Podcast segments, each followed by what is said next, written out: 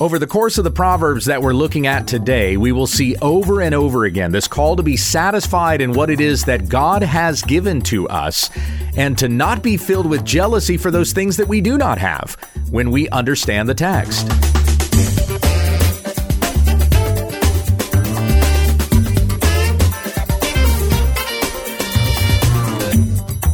This is When We Understand the Text, a daily Bible commentary to help encourage your time in the Word.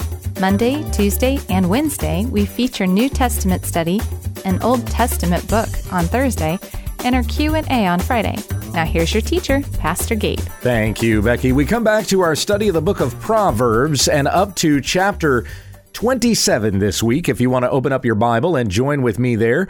This is the word of the Lord in the book of Proverbs. I'm going to go ahead and read through all 27 verses in the Legacy Standard Bible. Do not boast about tomorrow for you do not know what a day may bring forth. Let a stranger praise you, and not your own mouth, a foreigner, and not your own lips. A stone is heavy, and the sand weighty, but the provocation of an ignorant fool is heavier than both of them. Wrath is cruelty, and anger is a flood, but who can stand before jealousy? Better is reproof that is revealed than love that is hidden. Faithful are the wounds of a friend, but deceitful are the kisses of an enemy. A satisfied soul tramples the honeycomb, but to a hungry soul any bitter thing is sweet. Like a bird that wanders from her nest, so is a man who wanders from his place. Oil and incense makes the heart glad, so counsel from the soul is sweet to his friend. Do not forsake your friend or your father's friend, and do not come to your brother's house in the day of your disaster. Better is one who dwells near than a brother far away. Be wise, my son, and make my heart glad, that I may respond with a word to him who reproaches me. A prudent man sees evil and hides. The simple pass on and are punished. Take his garment when he becomes a guarantor for a stranger and for a foreign woman seize it as a pledge.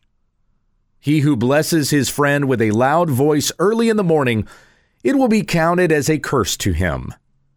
A constant dripping on a day of steady rain and a contentious woman are alike. He who would restrain her restrains the wind and grasps oil with his right hand. Iron sharpens iron, so one man sharpens another. He who guards the fig tree will eat its fruit, and he who keeps watch for his master will be honored. As in water, face reflects face, so the heart of man reflects man. Sheol and Abaddon are never satisfied, so the eyes of man are never satisfied. The refining pot is for silver and the furnace for gold, and each is tested by the mouth that praises him. Though you pound an ignorant fool and mortar with a pestle, in the midst of crushed grain, his folly will not turn aside from him. Know well the condition of your flocks, and pay attention to your herds. For wealth is not forever, neither is a crown from generation to generation. When the grass disappears and the vegetation appears, and the herbs of the mountains are gathered in, the lambs will be for your clothing, and the goats will bring the price of a field and there will be enough goat's milk for your food, for the food of your household, and sustenance for your maidens. We come back to a very familiar proverb here at the start of chapter 27.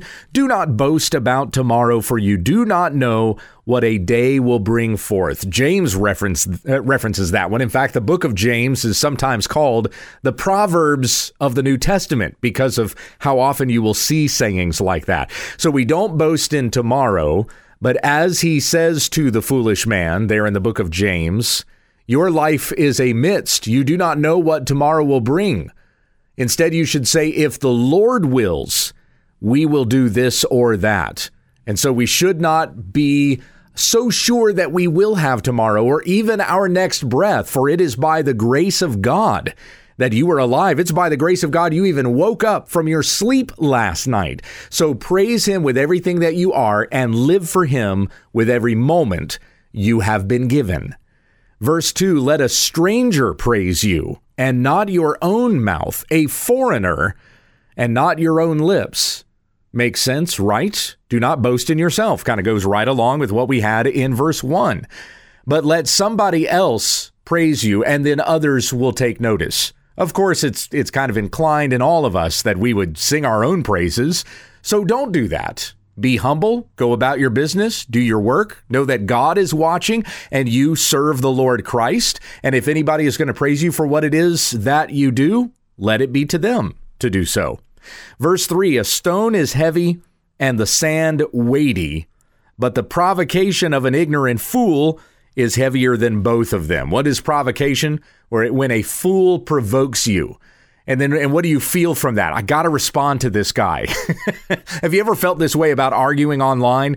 I can't go to bed yet because I have to point out to this person that they're wrong, right? It's the provocation of a fool. It's that weight that is upon you. I have to show this person why they're wrong. And it, it becomes heavier than carrying a stone or even great big bags of sand. But really, what this proverb is saying is don't be provoked by those fools. Again, serve the Lord Christ. Know that God is approving of you if you are seeking first the kingdom of God and his righteousness. All that you need will be added to you as well. As it says in Matthew 6. Going on to verse 4 Wrath is cruelty, and anger is a flood. But who can stand before jealousy?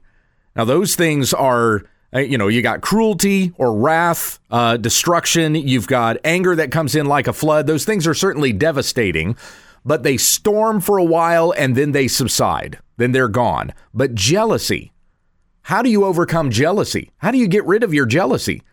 Oftentimes, it's not until you receive what it is that you want, and then you're never even really satisfied.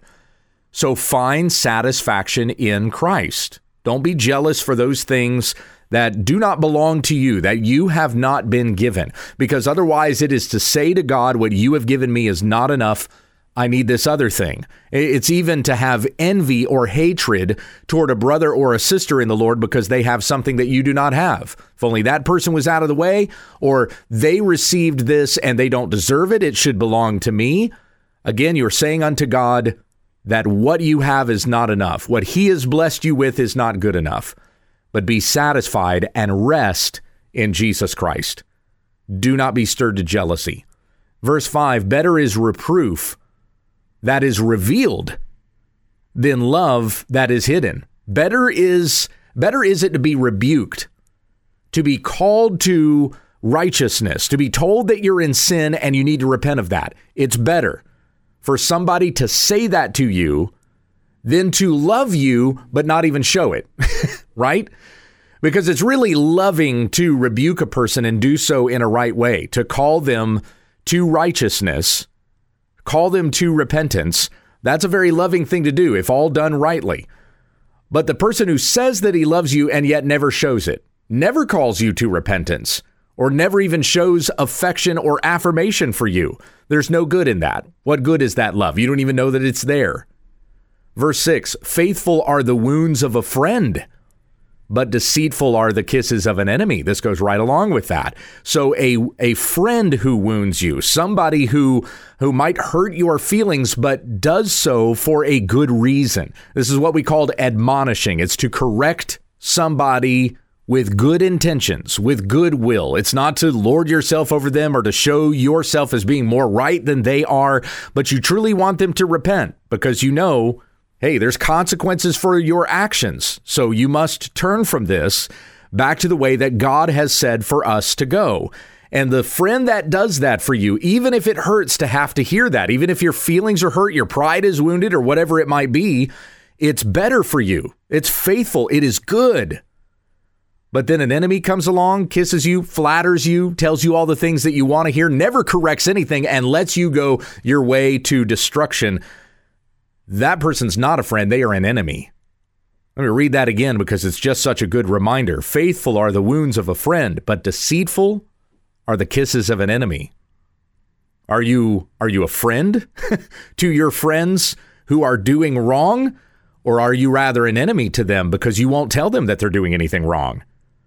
Verse 7 A satisfied soul tramples the honeycomb, but to a hungry soul any bitter thing is sweet. Remember, we talked a moment ago about being fully satisfied in Christ and all of this kind of keeping in that same context. So, a soul that is satisfied doesn't even need to eat honey. I, I am completely nourished. I have everything that I need. So, honeycomb, leave it on the ground. Step on it with your foot. but to a hungry soul, somebody who is not satisfied, somebody who's still clamoring for things because they just don't think what they have is enough. God has not given me enough yet. That hungry soul will eat even things that are bitter, that are not good for them, that are distasteful. They will go toward those things because they cannot be satisfied. Verse 8 Like a bird that wanders from her nest, so is a man who wanders from his place. This is again talking about discontentment. A man knows his place, he knows his responsibilities, he knows the job that he has been called to do, but he doesn't want to do that anymore. He's not satisfied with it, so he wanders off to do something else. Maybe he shirks his responsibilities, maybe he even turns his back on his family in the process, like a bird that wanders from her nest and is not safe. It's not a, it's not a safe thing for a bird to wander too far from the nest because then that bird becomes subject to predators so would be the person who is wandering off on his own way instead of being satisfied in Christ. Verse 9 Oil and incense make the heart glad. So counsel from the soul is sweet to the friend. Again, this is talking about just good wisdom, good counsel. You see this continued thread that is carrying the same theme, being satisfied in Christ for all good things that he has given to us and being willing to receive counsel and rebuke. We're satisfied with that because if it's good counsel, it comes from God. So we're thankful that it has been given to us that we may walk in a way that is pleasing unto the Lord. Verse 10 Do not forsake your friend or your father's friend, and do not come to your brother's house in the day of your disaster. Better is one who dwells near than a brother who is far away. And this is something that I can truly relate to because my closest family are the brothers and sisters in the Lord that I go to church with on a regular basis, even closer to me than my blood brothers and sisters. So it's better to have a friend who is near than even a family member who is far away. Now, the statement there about do not come to your brother's house in the day of your disaster, that means you've never really been close to your family, but then when things get tough, somehow you see the value of family now. So, hey, I'm going to go draw close to those that I know will help me out. Well, then you become a burden then they only know you as the person that comes around whenever you need help and not a person who truly cares or has affection for his family. So draw near to those who are near. Grow those relationships that you have in the Lord Christ. For those family members, the brothers and sisters that you have in the Lord are always going to be far closer than a flesh and blood brother and sister, especially those who are unbelievers. Verse 11 Be wise, my son, and make my heart glad, that I may respond with a word to him who reproaches me. So here we have that reference to family being near, being close again. And a faithful son is close to his father who does what his father has taught him to do. So when a person reproaches the father, he has no reason to feel uh, to feel bad about the ridicule and the criticism that he receives from other people. He knows he's raised a good son who is carrying on a good name. Verse 12 A prudent man sees evil and hides, the simple pass on and are punished. Now, remember, the prudent man is the guy who gives consideration for the future.